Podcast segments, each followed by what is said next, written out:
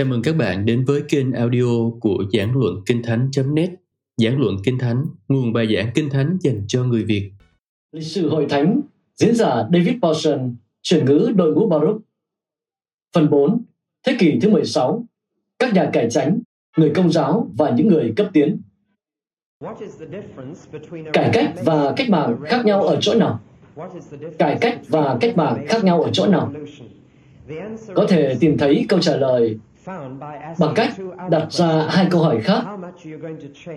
Anh sẽ thay đổi bao nhiêu điều và ai sẽ thay đổi chúng? Nếu trả lời được hai câu đó, thì bạn sẽ trả lời được câu thứ nhất. Trong thế kỷ thứ 16, chúng ta đang xét đến cuộc cải tránh mà Martin Luther đã khởi xướng và đã trở thành một cuộc cách mạng vì ngày càng nhiều điều được thay đổi và những người khác bắt đầu thay đổi chúng. Có ba nhóm người mà tối nay tôi muốn cùng bạn xét đến như sau. Đầu tiên, tôi muốn xét đến những nhà cải chánh, vì Martin Luther không phải là người duy nhất. Có những nhà cải chánh khác. Hay là tôi muốn xét đến người công giáo. Người công giáo La Mã đã làm gì suốt khoảng thời gian này? Họ đã phản ứng như thế nào với tất cả những điều đang xảy ra tại Đức? Ba là tôi muốn xét đến một nhóm được gọi là những người cấp tiến. Họ đã được đặt cho cả những cái tên khác nữa như triệt để hay tận gốc. Nhưng thành thật mà nói, hội thánh chúng tôi ở Câu Hiên này bắt nguồn từ nhóm người thứ ba đó.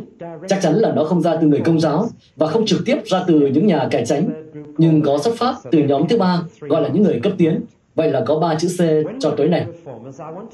Khi xét đến những nhà cải tránh, tôi muốn bạn xét đến họ tại ba nước khác nhau. Tôi muốn xét đến họ ở Đức trước, sau đó là Thụy Sĩ và sau đó là Anh. Chúng ta sẽ xét đến Henry thứ 8 suy tình nhanh thôi. Nhưng hãy xét đến ba khu vực này và hỏi xem bao nhiêu điều đã thay đổi và ai đã thay đổi chúng tại từng khu vực Đức, Thụy Sĩ và thứ ba là Anh Quốc. Đầu tiên, chúng ta sẽ đến cuộc cải tránh ở Đức. Ai đã thay đổi nó? Vâng, rõ ràng là Martin Luther. Ông đã thay đổi bao nhiêu? Câu trả lời là trong 4, 5 năm đầu Martin Luther thực hiện những khám phá bước ngoặt trong 4-5 năm đầu đó. Ông đã thay đổi rất nhiều. Ông loại bỏ vai trò của giáo hoàng, ông loại bỏ các giám mục, bùa xá tội, ngục luyện tội, loại bỏ rất nhiều điều khác và giảm các thánh lễ từ 7 xuống 2. Rồi sau đó là cơn khủng hoảng mà ông phải trốn trong lâu đài Woodburg. Khi trở ra, ông bàng hoàng phát hiện ra rằng có một số người bạn của mình đã đưa sự thay đổi đi xa hơn và nhanh hơn nhiều so với dự định của ông. Những người trong đây đã xem phim sẽ nhớ cảnh ông đứng trên bục giảng và nói, sao các anh dám làm như vậy? Sự thật là ở thời điểm đó, Martin Luther đã ngừng thay đổi nhiều điều và có rất ít thay đổi được thực hiện sau đó. Hầu hết những thay đổi được thực hiện trong 4-5 năm đầu. Kết quả là ông đã giữ lại nhiều điều mà công giáo La Mã có. Ông đã ngừng thay đổi nhiều điều.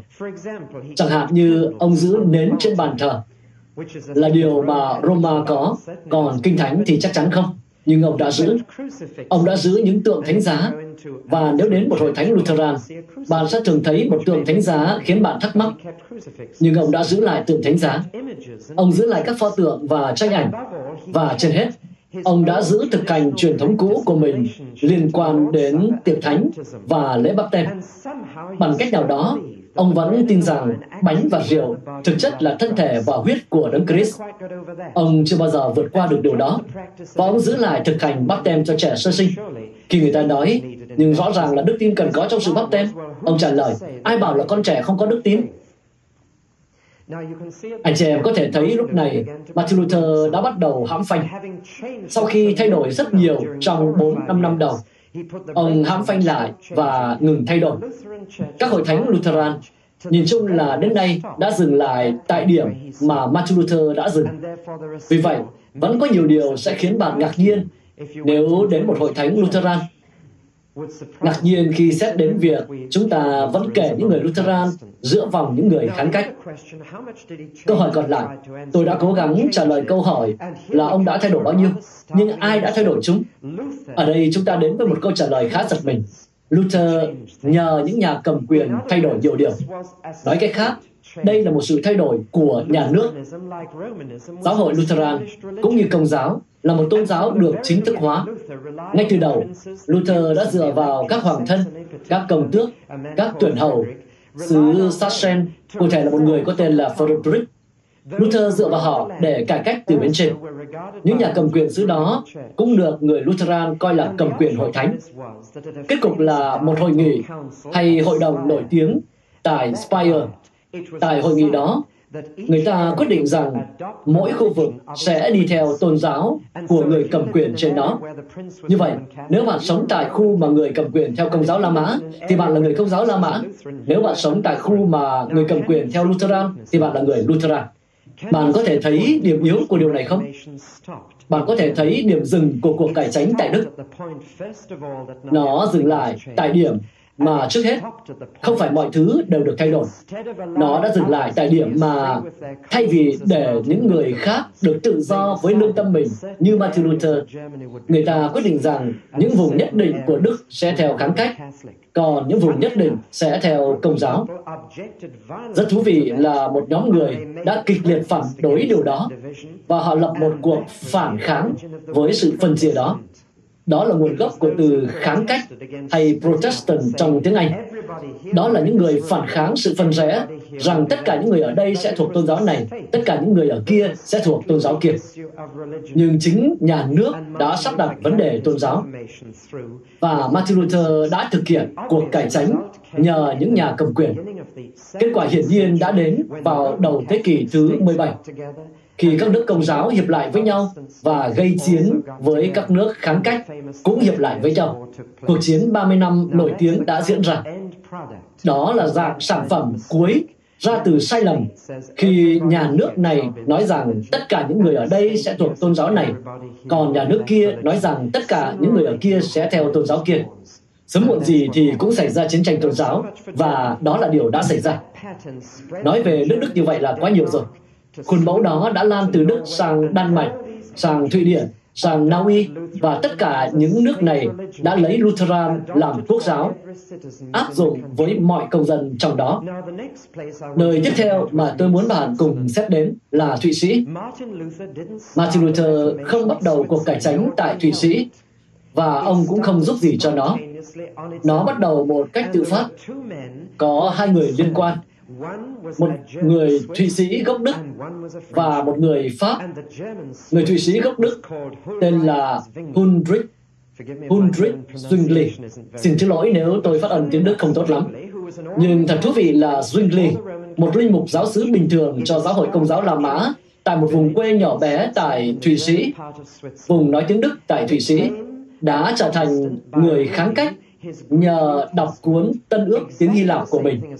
Điều đã xảy ra với Martin Luther cũng xảy ra với ông, nhưng vào vài năm trước khi xảy ra với Martin Luther.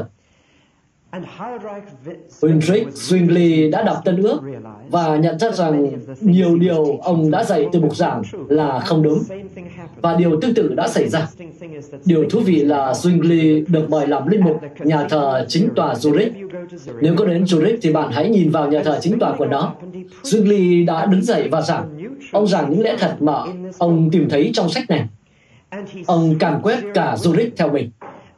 Cùng với những điều khác, ông nói rằng giáo hoàng qua quân đội và đưa lính đánh thuê Thụy Sĩ vào quân đội là sai. Điều thú vị là nếu đến Vatican ngày nay, bạn sẽ thấy những binh lính Thụy Sĩ đang canh gác Vatican đến tận bây giờ. Zwingli đã phản đối điều này, nhưng tất nhiên là ông cũng phản đối nhiều điều khác nữa.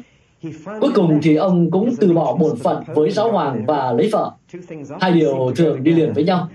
Như trong những ngày gần đây ở Anh Quốc, nhiều linh mục đã theo ông. Cuối cùng thì ông cũng thuyết phục được hội đồng thành phố. Tôi muốn bạn để ý đến điều này. Ông đã thuyết phục hội đồng thành phố nói rằng giờ đây tất cả mọi người ở Zurich phải trở thành người kháng cách. Một lần nữa, sai lầm khủng khiếp tương tự đã được thực hiện. Nhưng họ đã thông qua và chính thức theo kháng cách. Tất cả những thung lũng từ Zurich trở đi đã theo kháng cách. Vấn đề là người dân ở vùng rừng núi thì không. Không lâu sau, dân thung lũng và dân vùng núi quay ra đánh nhau. Một cuộc chiến kéo dài 2 năm đã xảy ra tại huyện Zurich Trong cuộc chiến đó, chính Zwingli đã lâm trận và bị giết tại một nơi nhỏ bé tên là Capet. Lại là khuôn mẫu đó tìm đến nhà nước, tìm đến chính quyền thế tục để áp đặt quan điểm tôn giáo trên một quận và dẫn đến chiến tranh. Câu chuyện được nối tiếp. Cũng xin nói thêm là trước khi qua đời, Zwingli đã tranh luận nảy lửa với Luther về lễ tiệc thánh. Luther nói rằng bánh là thân thể và rượu là huyết của Chúa Giêsu. Còn Zwingli nói đó chỉ là bánh và rượu mà thôi, là biểu trưng cho thân thể và huyết của Ngài. Tôi e rằng đó là lý do khiến người Đức và người Thụy Sĩ không bao giờ có thể hiệp lại với nhau trong cuộc cải tranh. Câu chuyện chuyển đến nước Pháp. Một chàng trai tên John Calvin sinh ra tại Pirandi, con trai của một luật sư. Cha ông đưa ông vào ngày luật và ông đã đến Đại học Paris, Orlin và Bocker để học luật. Đó là nơi Calvin có được tư duy logic. Ông vẫn là một luật sư cho đến ngày lìa đời, trong lời nói, trong tư duy rõ ràng và những lý lẽ hùng hồn của ông. Chính những lý lẽ của Calvin đã thuyết phục nhiều người trở thành cái gọi là người theo thuyết Calvin. Những lý lẽ của ông cực kỳ logic. Rất thú vị là ông đến Paris, nghiên cứu tân ước tiếng Hy Lạp và được cải đạo vào năm 1532. Không biết có bao nhiêu người trong các bạn đã nghiên cứu tân ước tiếng Hy Lạp? Bạn biết không? Gần đây tôi có gặp một thành viên bình thường của một hội thánh. Ông làm việc chân tay cả ngày, nhưng lại tự học tiếng Hy Lạp để có thể đọc Tân ước bằng tiếng nguyên gốc. Có một hội thánh thành lập vào thế kỷ thứ 19 mà bạn không thể trở thành thành viên nếu bạn không thể đọc tiếng Hy Lạp và Tân ước tiếng Hy Lạp. Thật là thú vị đúng không? Vâng, các bạn nên làm như vậy. Điều đó đã cải đạo cho Luther, cải đạo cho Zwingli và giờ đây cải đạo cho ông John Calvin này. Nhiều tháng trời, ông đã phải ngồi tù vì quan điểm cơ đốc của mình tại Paris. Cuối cùng, khi được ra tù, Calvin đã chạy trốn như một người tị nạn và dành những tháng ngày đi khắp nơi. Ông thấy mình đến thành Basel của Thụy Sĩ ở tuổi 26 và quyết định ở tuổi 26 viết những niềm tin cơ đốc của mình ra. Tôi có chúng ở đây và tôi luôn nghiên cứu chúng. Đây rồi, cuốn Nguyên lý cơ đốc giáo của John Calvin. Mỗi tập khoảng 600 trang. Ông đã viết chúng ở tuổi 26. Chúng vẫn được ca ngợi là một trong những chú giải tuyệt vời nhất về niềm tin kháng cách trên toàn thế giới. Chúng vẫn được bán và vẫn được đọc. Tuy nhiên, có những điều trong đó sẽ khiến bạn phải nhấn mạnh Những quan điểm của ông về ngày Chủ nhật, ông chủ trương đi hội thánh vào sáng Chủ nhật và chơi bóng gỗ vào chiều Chủ nhật. Chính ông cũng làm như vậy. Và nhờ John Calvin mà người Anh chúng ta có ngày Chủ nhật lục địa. Đó là một chút thú vị bên lề về Calvin dành cho bạn. Nhưng ông nói nhiều điều còn quan trọng và sâu sắc hơn nhiều. Trên hết, người này tin rằng Đức Chúa Trời ở trên ngôi. Ông tin vào quyền tối thượng của Đức Chúa Trời và ý muốn Đức Chúa Trời là yếu tố cuối cùng quyết định lịch sử của các dân tộc và của loài người. Chính vì sự nhấn mạnh đặc biệt vào logic và vào quyền tể trị thiên thượng và thuyết tiền định nên Calvin đã gắn tên mình vào những người nghĩ theo cách đó, người theo thuyết Calvin. Nhưng Calvin tin vào điều đó. Martin Luther, Zwingli và tất cả những nhà cải chính khác đều tin rằng Đức Chúa Trời ở trên ngôi và Đức Chúa Trời có toàn quyền tể trị mọi điều và mọi người. Một công trình đầy quyền năng viết bởi một chàng trai 26 tuổi. Tác phẩm đó đã ảnh hưởng đến cả tiến trình lịch sử. John Calvin lúc bây giờ vẫn phải chạy từ chỗ này sang chỗ kia như một người tị nạn. Một ngày nọ, khi đang định trở lại Pháp, Ông phát hiện ra là có một trận chiến nhỏ đang diễn ra ngay trên con đường này. Thế là ông phải đi đường vòng và đến tối, ông vẫn chưa đến đích. Vậy là ông nghỉ chân qua đêm tại một chỗ và chỗ đó tên là Geneva.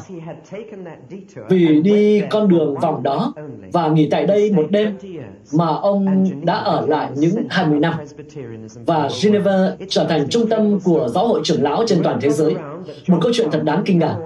Có tin đồn rằng John Calvin, tác giả trẻ của những cuốn sách này đang ở Geneva, và vị linh mục giáo sứ địa phương, một người đứng đắn tên là William Farren, đã vội vã đến quán trọ và nói, Calvin, tôi muốn anh ở lại đây.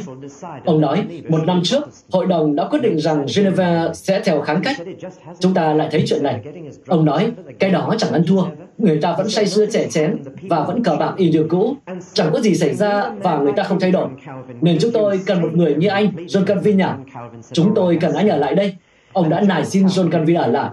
Và John Calvin nói, được rồi, tôi sẽ ở lại. Và John Calvin đã trở thành nhà cải tránh của Geneva. Tuy nhiên, ông khá là nghiêm khắc. Ông không cho phép những người nói chuyện khôi hài. Ông sẽ kéo cả một người lên trước nhà thờ và giao anh ta cho quan tòa vì làm chuyện nọ chuyện kia. Nhưng ông đã sốc lại thành phố đó cho tới khi nó trở thành một thành phố đứng đắn. Nói là thành phố, nhưng dân số bây giờ của nó chỉ bằng một ngôi làng mà thôi, nên chúng ta phải hiểu đúng về quy mô của các thị trấn thời đó.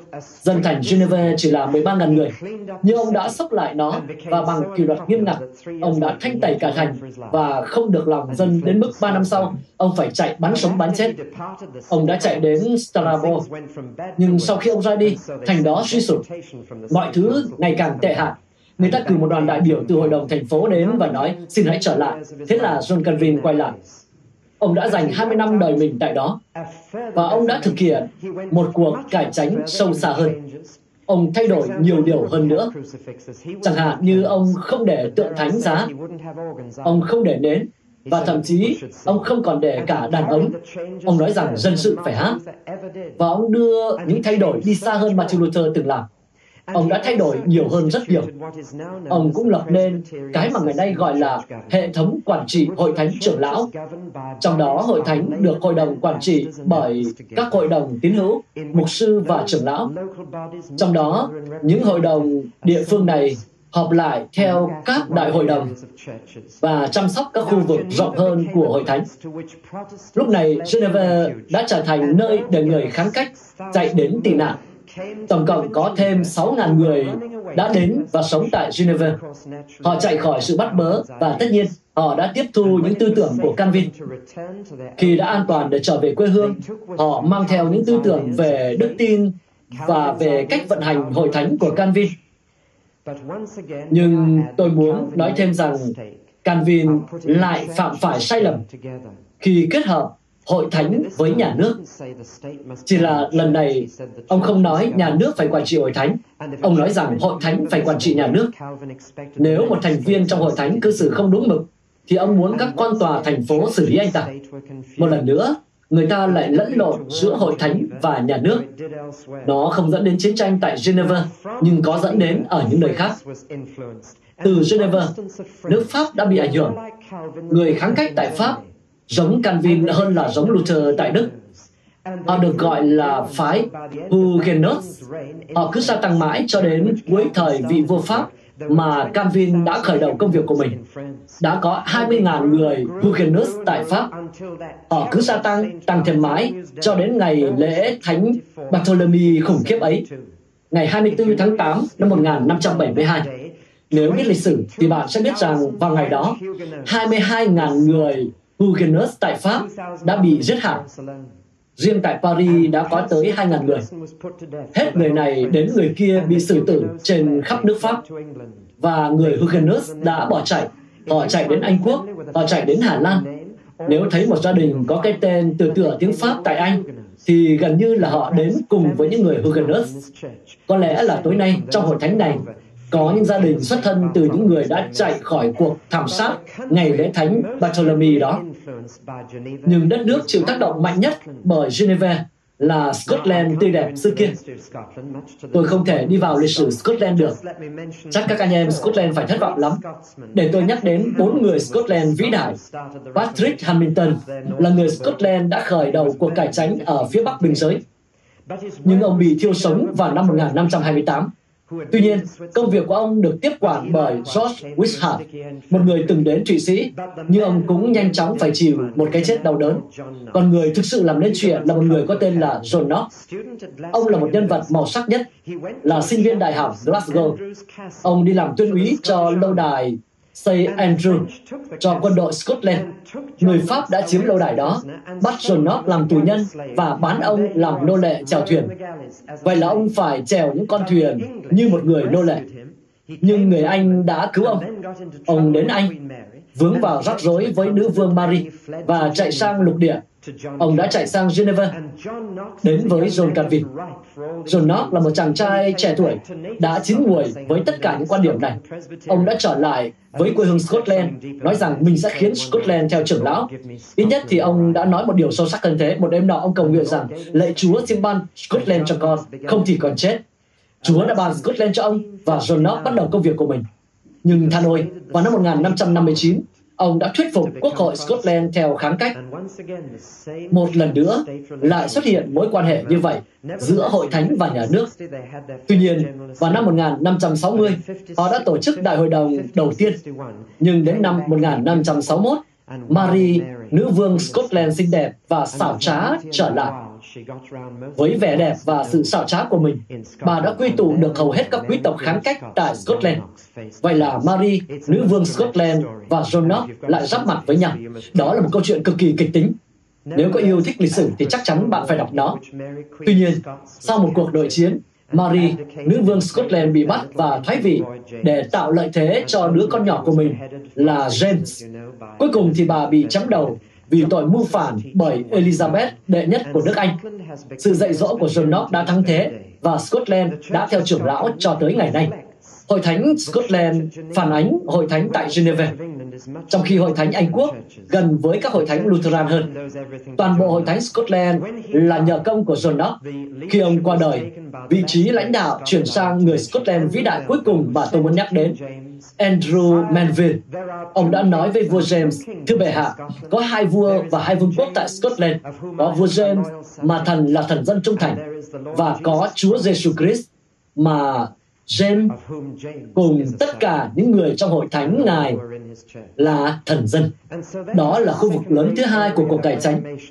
Bao nhiêu thứ đã thay đổi. Ai đã thay đổi chúng? Chúng ta đã xét đến hai câu hỏi đó tại Đức. Chúng ta đã xét đến chúng tại Thụy Sĩ. Giờ thì hãy trở lại với nước Anh. Điều gì đã xảy ra tại Anh Quốc suốt thời gian đó? Rồi, tôi phải nói đến Henry thứ 8, ra cảm đáng mến. Tôi có thể nói rằng cuộc cải tranh tại Anh Quốc là một mô hình đặc thù của Anh Quốc không? Thật sự là như vậy. Đó là một sự thỏa hiệp điển hình. Chúng ta loay hoay mãi rồi nói, ồ được đấy, chúng ta không thực hiện theo nguyên tắc. Chúng ta cực kỳ thực dụng. Chỉ hỏi rằng, nó có hiệu quả không? Cứ cái gì hiệu quả thì là đúng thôi. Cái đó đậm chất Anh Quốc luôn. Chúng ta luôn như vậy. Và cuộc cải tránh này khá là điển hình. Dù sao thì nó cũng hiệu quả. Tôi cũng không hiểu được. Tất nhiên là nó bắt đầu với vua Henry thứ 8 và thực tế rằng vua muốn cưới một người phụ nữ khác. Hãy nhớ rằng điều này bị hiểu sai và hiểu sai rất nhiều. Để tôi đưa ra sự thật. Henry thứ 8 bị những người khác buộc phải cưới Catherine của Aragon và đó là một cuộc hôn nhân bất hợp pháp vì bà là vợ của người Anh quá cố của vua. Vì vậy, vua không nên kết hôn với bà nhưng dưới sức ép từ những người khác, trong đó có giáo hoàng, là người đặt cách cho vua kết hôn bất hợp pháp. Vua bị dồn ép vào cuộc hôn nhân này vì những lý do chính trị. Tất cả những đứa con của bà đều chết non, trừ một đứa, cô bé Marie. Sau này trở thành Marie khát máu khét tiếng. Henry không có con trai để tiếp nối triều đại Tudor. Và vua biết rằng khi mình băng hà, nội chiến sẽ nổ ra nếu vua không có con trai. Hầu hết dân Anh đều coi đó là dấu hiệu chỉ ra sự phán xét của Chúa trên cuộc hôn nhân này, rằng đó không phải là cuộc hôn nhân hợp pháp và vua không nên bước vào vì Chúa đã không ban cho vua một đứa con trai. Đó là bối cảnh. Sau đó vua gặp Anne Boleyn và thực sự đem lòng yêu bà, một người xứng làm hoàng hậu và sẽ trở thành người vợ hợp pháp. Thấy rối rắm chưa Tôi không bảo chữa cho Henry thứ 8, Tôi đang cho bạn toàn bộ sự thật. Vua thỉnh cầu giáo hoàng hủy bỏ cuộc hôn nhân bất hợp pháp đầu tiên của mình. Nhưng đến lúc này, chính trị đã thay đổi và vì lý do chính trị, giáo hoàng nói không, anh không được đặt cách ly dị hay được đặt cách hủy bỏ vì lý do kết hôn bất hợp pháp với người nữ này. Henry thứ 8 nói, được rồi, từ nay trở đi, tôi sẽ không vâng lệnh giáo hoàng nữa. Từng bước, Henry đã tách giáo hội Anh giáo khỏi giáo hoàng, giống như Anh quốc tách biệt với lục địa bằng eo biển Manche vậy. Chẳng hạn, vua đã lập mình làm đầu giáo hội. Một bước đi kỳ lạ khi cân nhắc đến việc Henry có chút tố chất của nhà thần học. Thời trẻ, vua đã viết một cuốn sách phản đối Martin Luther. Giáo hoàng đã rất phấn khích với cuốn sách bảo vệ bảy thánh lễ của Roma, đến nỗi ông đã phong cho vua danh hiệu người bảo vệ đức tin. Một danh hiệu còn áp dụng với nữ vương Anh cho đến ngày nay và có in trên tiền xu của Anh.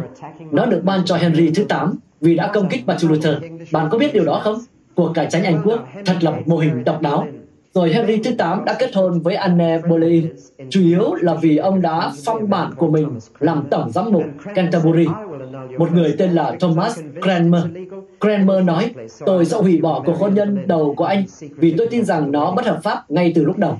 Nên tôi biết anh có thể kết hôn với Anne Boleyn và ông đã bí mật cử hành hôn lễ. Henry đã lập mình làm đầu hội thánh và đoạn tuyệt với Roma.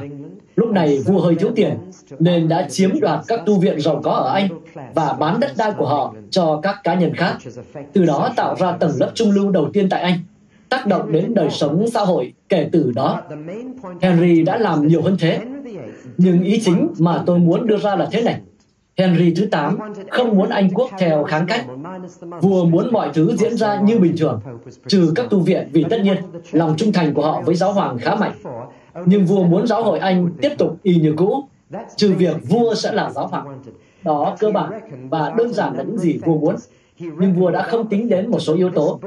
Vua không tính đến yếu tố rằng kinh thánh này được dịch vội sang tiếng Anh bởi một người có tên là William Tyndale, người đã bị săn đuổi khắp nước Anh và phải trốn sang lục địa, cuối cùng bị thiêu sống. Nhưng William Tyndale đã cho chúng ta kinh thánh tiếng Anh mà tất cả các bản kinh thánh tiếng Anh hiệu đính đều dựa vào đó. Trong thời trị vì của Henry, mọi hội thánh tại Anh đều có một bản kinh thánh này. Lần đầu tiên, người dân có thể đến và đọc kinh thánh. Henry đã không tính đến điều đó. Bạn thấy không? Lần nào cuốn sách này cũng giải phóng người ta. Lần nào cũng vậy, cơ hội được đọc sách này đã dẫn đến những điều khó tin nhất. Henry cũng không tính đến những người như Thomas Cranmer. Lòng người này đã đồng tình với những tư tưởng kháng cách. Vua đã không tính đến nhiều những người khác nữa. Lẽ ra tôi nên nhắc tới câu nói nổi tiếng của William Tandy. Bởi ân điển của Chúa, ông sẽ khiến cậu bé cày ruộng nước Anh còn biết về Kinh Thánh nhiều hơn chính giáo hoàng. Đó chính là điều đã bắt đầu xảy ra. Kinh Thánh này bắt đầu được đọc. Hơn nữa, nhiều người căm phẫn khi thấy giáo hoàng vẫn lấy tiền ra khỏi Anh quốc, gọi là cuộc lạc quyên. Người ta nộp tiền cống tế và những khoản niên kim khác.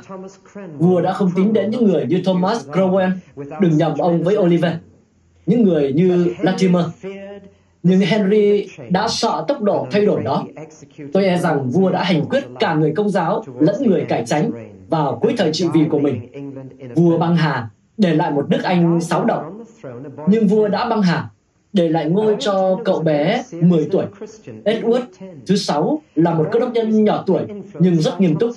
Dù chỉ mới 10 tuổi, một cậu bé bị ảnh hưởng sâu sắc bởi Thomas Cranmer, tổng giám mục Canterbury và là một cậu bé đồng tình với việc nước Anh thực hiện những thay đổi. Trong thời trị vì ngắn ngủi của cậu, những điều nhất định đã xảy ra. Một là giới mục sư được phép kết hôn, hai là lễ tiệc thánh trong giáo hội Anh mang đặc điểm của kháng cách và bàn thờ được gọi là bàn. Điều thứ ba, thậm chí còn quan trọng hơn nữa, là lần đầu tiên các buổi lễ được cử hành bằng tiếng Anh thay vì tiếng Latin. Và người ta đã chuẩn bị một cuốn sách gọi là sách cầu nguyện chung, nghĩa là cuốn sách để tất cả mọi người sử dụng, không chỉ là các thầy tế lễ biết tiếng Latin ở hàng trên, nhưng là sách cầu nguyện chung để những người bình thường có thể cầu nguyện. Sách đó, sau lần hiệu đính thứ hai, trở thành sách cầu nguyện chung mà tôi đang cầm đây. Nó hầu như không thay đổi nhiều. Nếu đến một hội thánh Anh quốc ngày nay, thì bạn sẽ thấy người ta sử dụng cuốn sách này bắt nguồn từ thời vị vua nhỏ tuổi này một cuốn sách tuyệt vời, đầy những lời cầu nguyện tin kính và đúng kinh thánh. Nhờ có vị vua nhỏ tuổi đó, nói đúng hơn là thời trị vì của ông, mà chúng ta có những điều đó. Một trong những quy tắc nghe đây, một trong những quy tắc được đưa vào dưới thời vị vua nhỏ tuổi này là mọi thầy tế lễ phải giảng ít nhất 4 lần trong năm. Ít nhất là 4 lần trong năm. Anh chị em có thể tưởng tượng được tình trạng của hội thánh khi bạn phải ra quy tắc để người ta giảng được 4 lần một năm không? Đó là một chút nhìn nhận về tình trạng của giáo hội Anh thời bấy giờ. Hơn nữa, dưới thời Cranmer, người ta bắt đầu viết một số các tín điều. Họ viết đến 42 tín điều. Sau này được lược bớt còn 39. Nhưng họ đã lập ra 42 điều khoản khẳng định về đức tin là điều khiến giáo hội Anh mang màu sắc tin lành. Trong thời trị vì của Edward thứ sáu, những người tị nạn đã trở về từ châu Âu và trong thời trị vì của ông tại Cambridge, trường cũ của tôi có một giáo sư thần học nổi tiếng đến từ Strasbourg tên là Martin Bucer. Martin Bucer đã dạy sinh viên Cambridge bị hiểu biết về tin lành của đấng Christ theo kháng cách. Rồi vị vua nhỏ tuổi đó băng hà và ngai vàng đã bị Marie, người chị cùng cha khác mẹ, mẹ là người Tây Ban Nha, tước đoạt lấy. Dù là chị em cùng cha khác mẹ, nhưng lại dành chọn tâm tư cho Tây Ban Nha. Bà ta kết hôn với vua Philip của Tây Ban Nha và ở nước ngoài nhiều hơn là ở Anh. Marie quyết tâm đưa Anh quốc trở lại với công giáo La Mã. 1.200 mục sư đã kết hôn bị đuổi việc, còn Lắc đã quay ngược lại. Thượng nghị viện và hạ nghị viện buộc phải quỳ trước hồng y Paul được Roma phái đến để tiếp nhận Anh quốc trở lại hàng ngũ của tòa thánh. Trong thời trị vì của Marie, gần 300 cơ đốc nhân vĩ đại đã bị xử tử. Bà ta nhận được cái biệt danh đáng sợ là Marie khát máu cũng đáng lắm. Đi quanh nước Anh, tôi thấy những vết tích của điều này. Hãy đến Oxford và ở đường chính, ngoài trường cao đẳng Balliol có đài tưởng niệm dành cho hai người, Latimer và Ridley, bị thiêu sống vào thời trị vì của Marie vì niềm tin kháng cách của họ. Bà sẽ nhớ lời của Latimer nói với Ridley, hãy vững lòng, hỡi thầy Ridley và dốc trí trợ phu. Bởi ân điển Chúa, ngày hôm nay chúng ta sẽ thắp sáng một ngọn đuốc sẽ không bao giờ bị dập tắt. Lần tới khi đến Oxford, bạn hãy nhìn vào đài tưởng niệm và nghĩ đến hai con người đó. Vào thời trị vì của Marie, Kenner, tổng giám mục Canterbury, dưới sức ép quá lớn, đã ký giấy rút lại những thay đổi mà mình đã thực hiện. Nhưng thật ơi, sao có thể thay đổi dễ dàng như vậy được? làm ông biết là mình đã sai, và không lâu sau, ông thấy mình sắp sửa bị thiêu sống. Lúc bị trói vào cột thiêu, ông công khai nói rằng mình vô cùng hối hận vì đã rút lại lập trường kháng cách của bản thân. Ông lấy cánh tay đã ký tờ giấy đó, thọc nó vào trong lửa và nhìn nó cháy rụi thành than. Ông nói rằng bàn tay đã ký tờ giấy như vậy phải bị thiêu trước nhất. Chuyện là như vậy. Chuyện của Cranmer và 300 người khác, Hooper bị thiêu tại Gloucester và nhiều người khác bị thiêu sống. Những ngọn lửa tại Smithfield, hẳn anh chị em đã nghe đến chúng. Bốn giám mục, một tổng giám mục và nhiều nhà giảng đạo hàng đầu khác đã bị xử tử dưới thời trị vì của Mary. Bạn có thể tưởng tượng được khi Elizabeth đệ nhất lên ngôi, ai cũng thở phào nhẹ nhõm. Tất nhiên, trong mắt giáo hoàng và nhiều người khác, bà là một đứa con ngoài giá thú, Giáo hoàng nói rằng Marie, nữ vương Scotland, mới đúng là người kế vị. Từ đó mới có sự mưu phản giữa Marie, nữ vương Scotland và Elizabeth. Tuy nhiên, sự bắt bớ đã chấm dứt và những người tị nạn lũ lượt trở lại Anh quốc. Chính trong thời trị vì của Elizabeth đệ nhất, mô hình đặc thù của Anh quốc mà chúng ta gọi là giáo hội Anh đã thực sự ra đời. Elizabeth không thích người Scotland, bà không thích John Knox, bà không thích Geneva. Elizabeth thích những buổi lễ cầu kỳ, bà thích những lễ phục, lễ nghi, và bà không vui khi bỏ đi những điều này. Bà nói sách cầu nguyện chung thứ hai của Edward đậm chất kháng cách quá, và bà đã thay đổi một số điều trong sách cầu nguyện đưa nó trở lại lập trường công giáo và Elizabeth, già cả đáng thương, đã dừng thực hành nhóm lại để nghiên cứu kinh thánh của giới mục sư. Một điều rất tốt cho xứ này. Nhưng bà ta lại không thích giới mục sư học kinh thánh tuy nhiên bà không thể quay ngược đồng hồ như Marie đã từng cố làm định chế thời Elizabeth, theo cách gọi của chúng ta, đã định ra một dạng thể chế nửa vời. Nếu muốn biết tại sao trong giáo hội Anh giáo ngày nay có cả người tin lành và người công giáo Anh, thì bạn phải trở lại với Elizabeth đệ nhất. Vì để điều này ở thế nửa vời, và áp đặt nó từ quốc hội nên bà đã mở toang cửa cho dạng pha tạp như vậy. Và chính Elizabeth thật sự là người đầu tiên đã đặt nền móng cho sự pha tạp đó. Sách cầu nguyện chung vẫn phần nhiều mang tính kháng cách không phải hoàn toàn nhưng là phần nhiều. Và 39 tín điều được đúc rút vào thời trị vì của Elizabeth là một tuyên bố tuyệt vời về niềm tin kháng cách, một tuyên bố tuyệt vời. Bất cứ mục sư nào giảng 39 tín điều này là đang giảng tin lành nhưng không phải ai cũng giảng. Nhưng tin lành có trong sách ấy. Sách có đủ tính kháng cách để tạo ra một giáo hội Anh theo tin lành và kháng cách toàn diện. Nhưng cũng có khả năng khác lúc về sau. Elizabeth băng hà như một nữ vương không được lòng dân. Tuy bà được yêu mến trở lại khi vua Philip thứ hai của Tây Ban Nha điên tiết trước việc Mary, nữ vương Scotland, bị hành quyết và nói Chúng ta sẽ xâm chiếm Anh quốc bằng vũ lực và đưa nó trở lại với giáo hoàng. Ông ta phái một hạm đội Tây Ban Nha gồm 160 tàu thủy, 30.000 hải quân biệt kích và đông đảo quân đội ở phía bên kia eo biển Manche sẽ lập tức băng qua ngay khi cuộc xâm lược Anh quốc diễn ra. Nước Anh lâm vào cảnh khốn cùng, không bẻ bạn, có vẻ như lực lượng châu Âu hùng mạnh đang tiến đến Anh. Trên eo biển là hạm đội, Bên kia eo biển là cả một quân đội của Philip đệ nhị đang trực sẵn và có vẻ như ngày hôm đó Anh quốc sẽ thua trận. Nhưng đã có ngài Francis Drake và anh chị em biết những điều này về ông nhiều hơn tôi. Thế nào hạm đội Tây Ban Nha đã bị đánh cho tàn tác vì Anh quốc có tài đi biển hơn. Và ngày hôm đó, dường như Đức Chúa Trời cũng chiến đấu cho nước Anh vì gió thổi quá mạnh khiến những tàu chiến lớn của Tây Ban Nha trở nên khó lái. Thế là chúng bị đắm trên bờ biển Anh, trên bờ biển Scotland và đến ngày nay người ta vẫn tìm những con tàu đắm của hạm đội Tây Ban Nha. Nhân đây cũng xin nói là tôi mang dòng máu Tây Ban Nha trong mình vì cớ hạm đội đó. Vì một tàu chiến đã đắm trên bờ biển phía bắc Scotland. Những thủy thủ lên bờ và họ được gọi bằng cái tên Sinclair, Sinclair Họ lấy những cô gái trong vùng định cư tại Scotland và trở thành gia tộc Sinclair.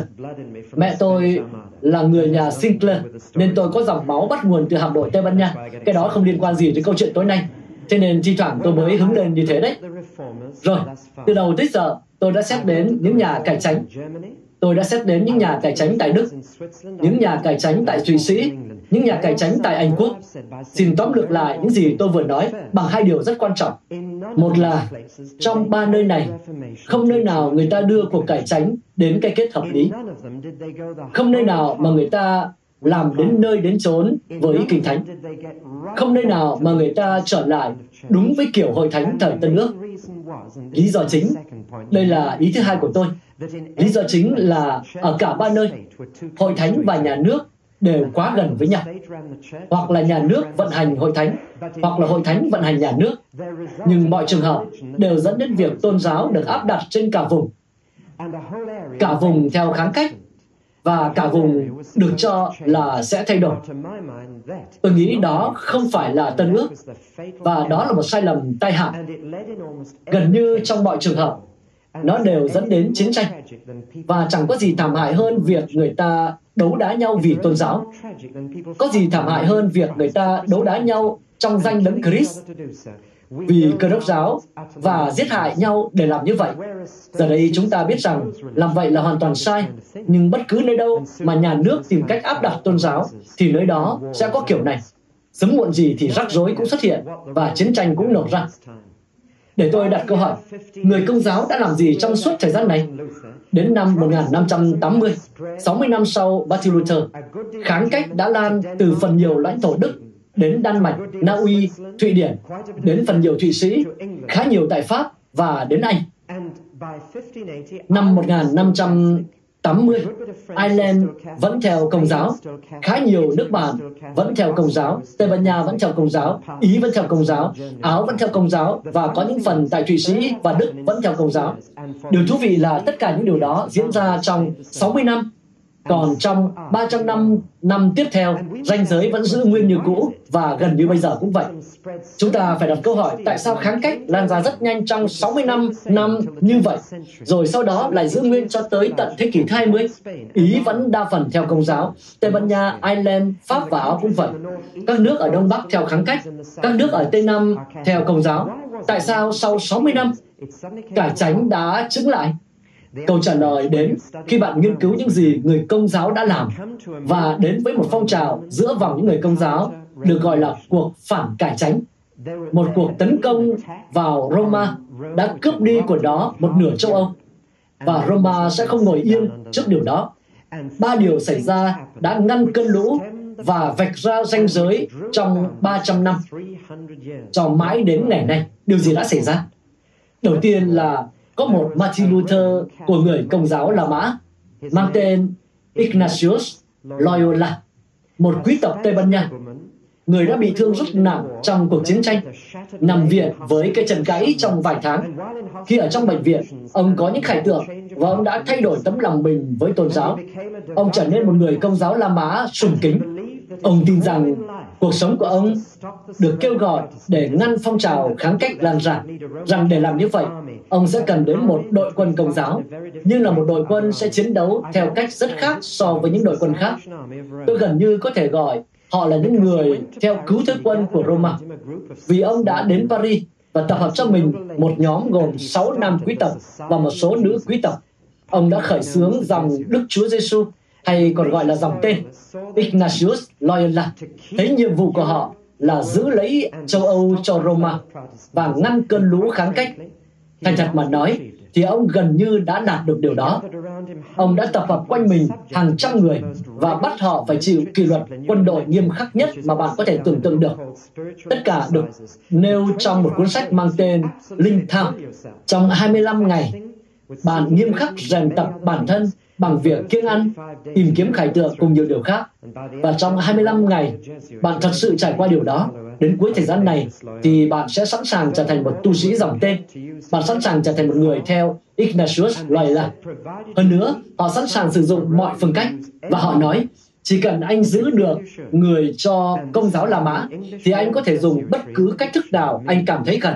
Cho nên từ Jesuit, gốc là từ Jesuit hay là tu sĩ dòng tên, trong tiếng Anh mới có nghĩa là lấy kết quả để biện minh cho phương cách và dùng mọi phương cách để đạt được kết quả. Họ đã làm điều đó tệ đến nỗi cuối cùng một giáo hoàng phải ngăn dòng tu này lại. Tuy nhiên, họ cũng có những người tốt. Một trong những nhân vật nổi bật trong đội quân Roma đó là một người có tên là Francis Xavier. Ông đã cải đạo cho 700.000 người cho Roma tại Ấn Độ, vùng Đông Ấn và Nhật Bản. Đó là điều đầu tiên xảy ra tại Roma một đội quân tận tụy, chịu sự kỷ luật khắt khe chưa từng có, quyết tâm ngăn sự mục ruỗng theo cách nhìn của họ. Điều thứ hai, giống với điều xảy ra mới đây, là giáo hoàng nhận ra rằng có nhiều điều cần được bàn luận nên đã triệu tập một công đồng, công đồng Trento, họp 25 lần giữa những năm 1545 và năm 1563. Ban đầu, giáo hoàng nghĩ đến việc mời những người kháng cách đến, ngồi lại và nói về những khác biệt và xem có thể giải quyết chúng hay không. Nhưng các hồng y đã thuyết phục ông không mời những người kháng cách nào cả và họ đã không đến. Nếu họ mà đến thì lịch sử có lẽ đã khác nhưng họ đã không đến và đã không được mời. Nó trở nên một cộng đồng bảo thủ nhất. Người ta đã công bố sự rủa xả của Chúa trên sự dạy dỗ kháng cách và nói rằng bất cứ ai tin rằng mình được xưng công chính chỉ bởi đức tin thì nguyện anathem đến trên người đó, tức là sự rủa xả của Chúa. Sau đó là một loạt những tuyên bố. Họ nói những điều này, có bảy thánh lễ chứ không phải là hai, và cần có chúng để được cứu truyền thống phải được đặt song hành với kinh thánh như là lời Đức Chúa Trời. Thứ kinh phải là một phần của kinh thánh. Ngục luyện tội có tồn tại, bùa sát tội, việc cầu khẩn đến các thánh, các pho tượng và các thánh tích là một thực hành đúng đắn và mộ đạo. Và giáo hoàng có thẩm quyền tuyệt đối. Đó là lần đầu tiên những điều này được phát ngôn bởi giáo hội La Mã. Tôi nói rất chân thành và đầy yêu thương, nhưng thành thật rằng chưa một điều nào trong số đó được thay đổi. Thực ra là không thể nếu người ta tin rằng các công đồng không thể phạm sai lầm. Thế thì làm sao họ có thể phủ nhận những điều này đây? Công đồng Vatican gần đây đã loại bỏ nhiều điều, sửa đổi nhiều điều và khám phá nhiều điều. Nhưng không một điều nào mà tôi vừa đọc có chút mảy may thay đổi. Thậm chí giáo hội La Mã nói rằng, nay chúng tôi sẽ chấp nhận bản dịch hiệu đính kinh thánh tiêu chuẩn với một điều kiện. đó là thứ kinh phải được đưa vào đó. Nếu bạn muốn biết tại sao họ nhất định phải làm như vậy, thì tôi sẽ nói riêng cho bạn biết. Vâng, đây là tuyên bố về niềm tin chính thống của Roma. Nó nhằm cho những người công giáo La Mã biết mình thực sự tin vào điều gì, từ đó giúp họ đáp trả những người chỉ trích bên kháng cách. Điều thứ ba xảy ra tại Roma đã ngăn chặn những đợt thủy triều kháng cách lan rộng. Ignatius Loyola và những tu sĩ dòng tên của ông, công đồng Trento và ba là tòa thẩm giáo hay là tòa án tôn giáo đã được phục hồi. Tra tấn, bỏ tù và xử tử được dùng làm công cụ chống lại người kháng cách. Chúng được dùng để xóa sổ gần hết những người kháng cách tại Tây Ban Nha, hầu hết những người kháng cách tại Ý và những vùng khác như Áo chẳng hạn. Kết quả là tới nay, cơ đốc nhân theo cách hiểu của chúng ta là một bộ phận thiểu số tại những khu vực đó tòa thẩm giáo, công đồng Trento và Ignatius Loyola cùng đội quân công giáo gồm các thầy tế lễ và tín hữu của mình, những tu sĩ dòng tên được kỷ luật nghiêm ngặt và tận tụy với việc ngăn trở cuộc cải tránh. Ba điều đó đã ngăn trở phong trào kháng cách. Họ đã ngăn được nó và đến cuối thế kỷ thứ 16, những quốc gia theo công giáo ở cuối thế kỷ thứ 16 300 năm trở lại đây, thậm chí hơn 400 năm trở lại đây, vẫn giữ nguyên như vậy. Những quốc gia theo kháng cách, những quốc gia theo giáo hội La Mã cũng giữ nguyên như vậy. Chẳng phải là rất lạ lùng đó sao? Nó đã dừng lại tại đó. Bây giờ tôi chuyển sang nhóm thứ ba. Tôi có thể nói ngắn gọn nhất về những người này, nhưng với tôi, họ là những người quan trọng nhất. Họ được gọi là những người triệt để, vì họ là những người cánh tả cực đoan của cuộc cải tránh Họ được gọi là những đứa con riêng của cuộc cải tránh trong cuốn sách mà tôi mới đọc. Họ được gọi là cánh tả. Họ là ai và là cái gì? Họ là những người bắt đầu đặt ra những câu hỏi nền tảng hơn cả và nó là đây. Ai cần thực hiện việc cải tránh? Ai cần thực hiện sự thay đổi? Họ đã đưa ra kết luận trọng yếu mà cả người công giáo lẫn cải tránh đều chưa đưa đến. Câu trả lời là điều đó không liên quan gì đến nhà nước, rằng hội thánh và nhà nước là hai thực thể hoàn toàn khác nhau và không nên đến quá gần nhau. Những người cấp tiến này tin vào một hội thánh tự do, chứ không được chính thức hóa. Họ còn không vui với cả phong trào kháng cách được chính thức hóa. Họ nói, anh không thể khiến người ta trở nên tốt đẹp nhờ chính quyền. Anh không thể áp đặt tôn giáo. Nó phải được chính người dân tình nguyện và tự do tiếp nhận. Anh không thể nói rằng mọi người ở Anh Quốc sẽ theo kháng cách. Anh không thể nói rằng mọi người ở Tây Ban Nha sẽ theo Công giáo. Anh không thể dùng nhà nước để khuyến khích tôn giáo. Anh chỉ được dùng một thanh gươm và đó là gươm của Thánh Linh, tức là lời của Đức Chúa Trời. Nên họ là những người chủ trương hòa bình. Họ không tham gia vào những cuộc chiến giữa người kháng cách và người công giáo. Họ nói, chúng ta sẽ không đấu đá vì tin lành. Chúng ta sẽ chỉ dùng một thanh gươm, và đó là gươm của Thánh Linh lời của Đức Chúa Trời. Điều này mang tính cách mạng. Và họ được coi là những nhà cách mạng. Họ bị coi là những người phá hủy thứ duy nhất gắn kết xã hội lại với nhau, và đó là quan niệm rằng hội thánh và nhà nước thuộc về nhau. Cho nên họ được coi là những người nguy hiểm nhất. Họ bắt đầu từ đâu? Họ xuất hiện vào năm 1522 tại thành phố Zurich, Thụy Sĩ, và họ gọi mình một cách đặc biệt là các anh em. Lãnh đạo họ là hai người, Konrad Greben và Felix Benz. Họ là những cơ đốc nhân thật tốt. Họ ở trong chính thành mà Zwingli đã khiến hội đồng thành phố biến mọi người thành người kháng cách. Họ nói, làm vậy là không đúng cách. Cách đúng đắn duy nhất là giảng lời Chúa và khi người ta tình nguyện tiếp nhận thì hãy lập họ thành một hội thánh. Vậy là họ đã đấu tranh cho điều mà giờ đây chúng ta gọi là tự do tôn giáo. Và họ đã đấu tranh mạnh mẽ. Hoa Kỳ được như ngày nay vì cớ sự đấu tranh của họ vì những nguyên tắc của họ đã không bao giờ được chấp nhận tại châu Âu. Có một tôn giáo được chính thức hóa tại Scotland, có một tôn giáo được chính thức hóa tại Anh Quốc, có một tôn giáo được chính thức hóa tại Đức. Đi bất cứ nơi đâu, bạn đều thấy rằng nhà nước quyết định tôn giáo. Nhưng tại Hoa Kỳ, tư tưởng của những người cấp tiến này đã đầm rễ và tại Hoa Kỳ, không có tôn giáo được chính thức hóa Bạn có thể tin vào điều mình cảm thấy là mình phải tin. Không có tôn giáo được gắn với nhà nước. Tổng thống Hoa Kỳ có thể là người công giáo như Kennedy hoặc một người Baptist như Truman. Tùy theo lương tâm của người ấy quyết định. Đó là điều mà những người cấp tiến hay triệt để này đấu tranh trong. Họ nói một điều khác như sau.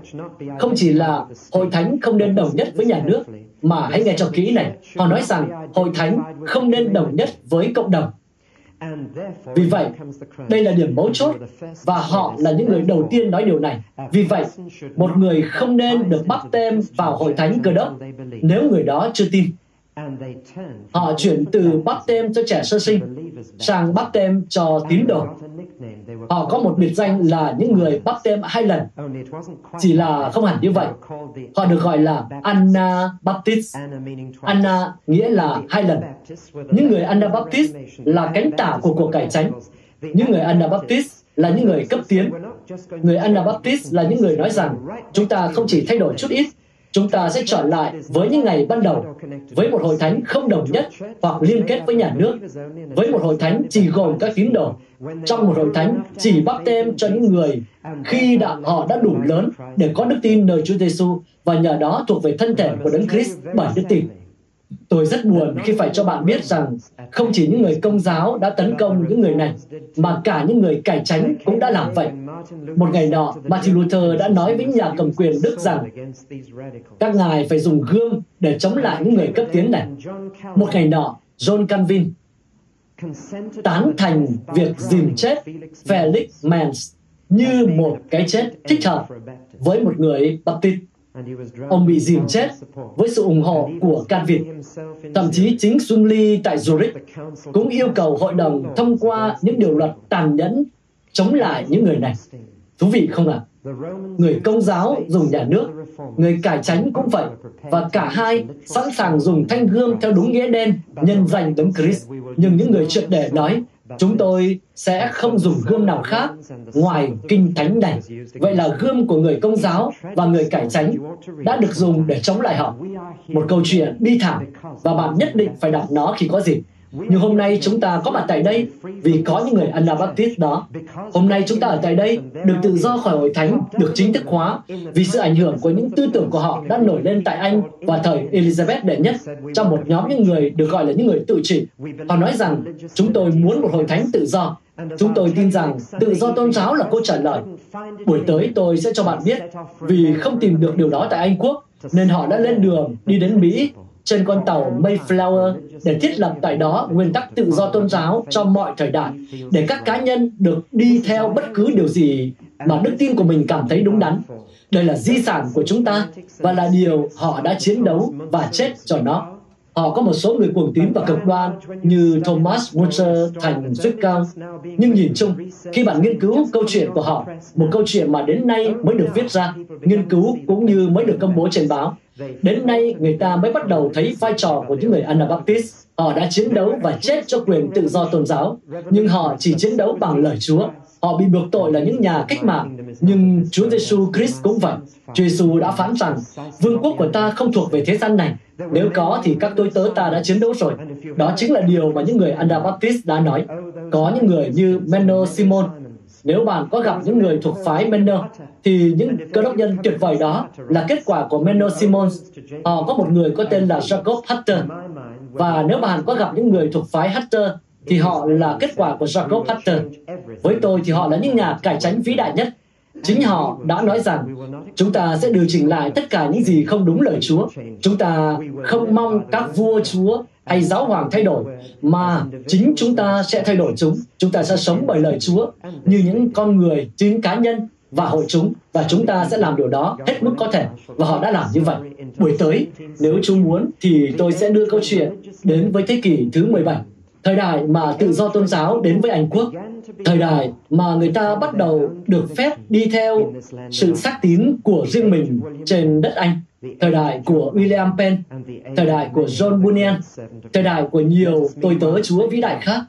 Đồng thời chúng ta cũng hãy cảm tạ Chúa vì có những người đã đưa cuộc cải tránh đi xa hơn những nhà cải tránh và nói hãy tách bạch giữa hội thánh và nhà nước hãy có một hội thánh tự do gồm những tín đồ được bắp tem trong Đức Chúa Giêsu Christ bởi đức tin và trong nước Đó là điều họ đã nói. Và bởi ân điển của Chúa, những nguyên tắc của họ đã đến với nước Anh của chúng ta. Và bởi ân điển Chúa, Hội Thánh ở đây đã khởi đầu từ năm 1774 và khởi đầu trên nền tảng của những nguyên tắc này. Hãy cùng cầu nguyện nhé.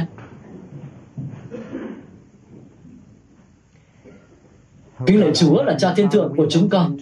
Chúng con đã bước vào một di sản phong phú. Chúng con cảm tạ Ngài vì mỗi một người mà chúng con đã nhắc đến. Chúng con cảm tạ Ngài vì những người đã trung tín sống theo sự sáng mà họ đã nhận được. Chúng con cầu nguyện để trong thời đại này, chúng con cũng được can đảm và tận tụy giống như vậy, để bước theo bất kỳ sự sáng nào mà Ngài đã ban cho chúng con từ lời Ngài. Cảm tạ Ngài vì chúng con ở trong một hội thánh tự do. Cảm tạ Ngài vì chúng con có thể đến như những người tin. Cảm tạ Ngài vì chúng con không cần dùng một vũ khí nào khác để giao truyền tin lành ngoài gương của Thánh Linh là lời của Ngài. Nguyện Ngài giúp chúng con trung thành với những gì học được từ lịch sử này. Và chúng con cảm tạ Ngài.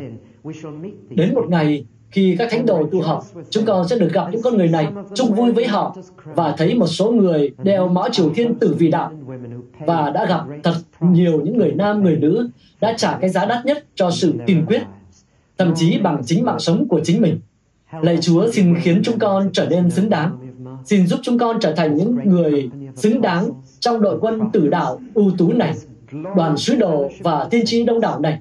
Sự thông công vinh quang này của các thánh đồ hành quân qua các thời đại như những người hành hương trong miền đất hứa như những người trông đợi một thành mà người xây dựng là đức chúa trời như những người có của cải quý hơn. Cho nên không bận lòng khi mất của cải đời này như những người đã sống và chết trong Chúa Giêsu Christ.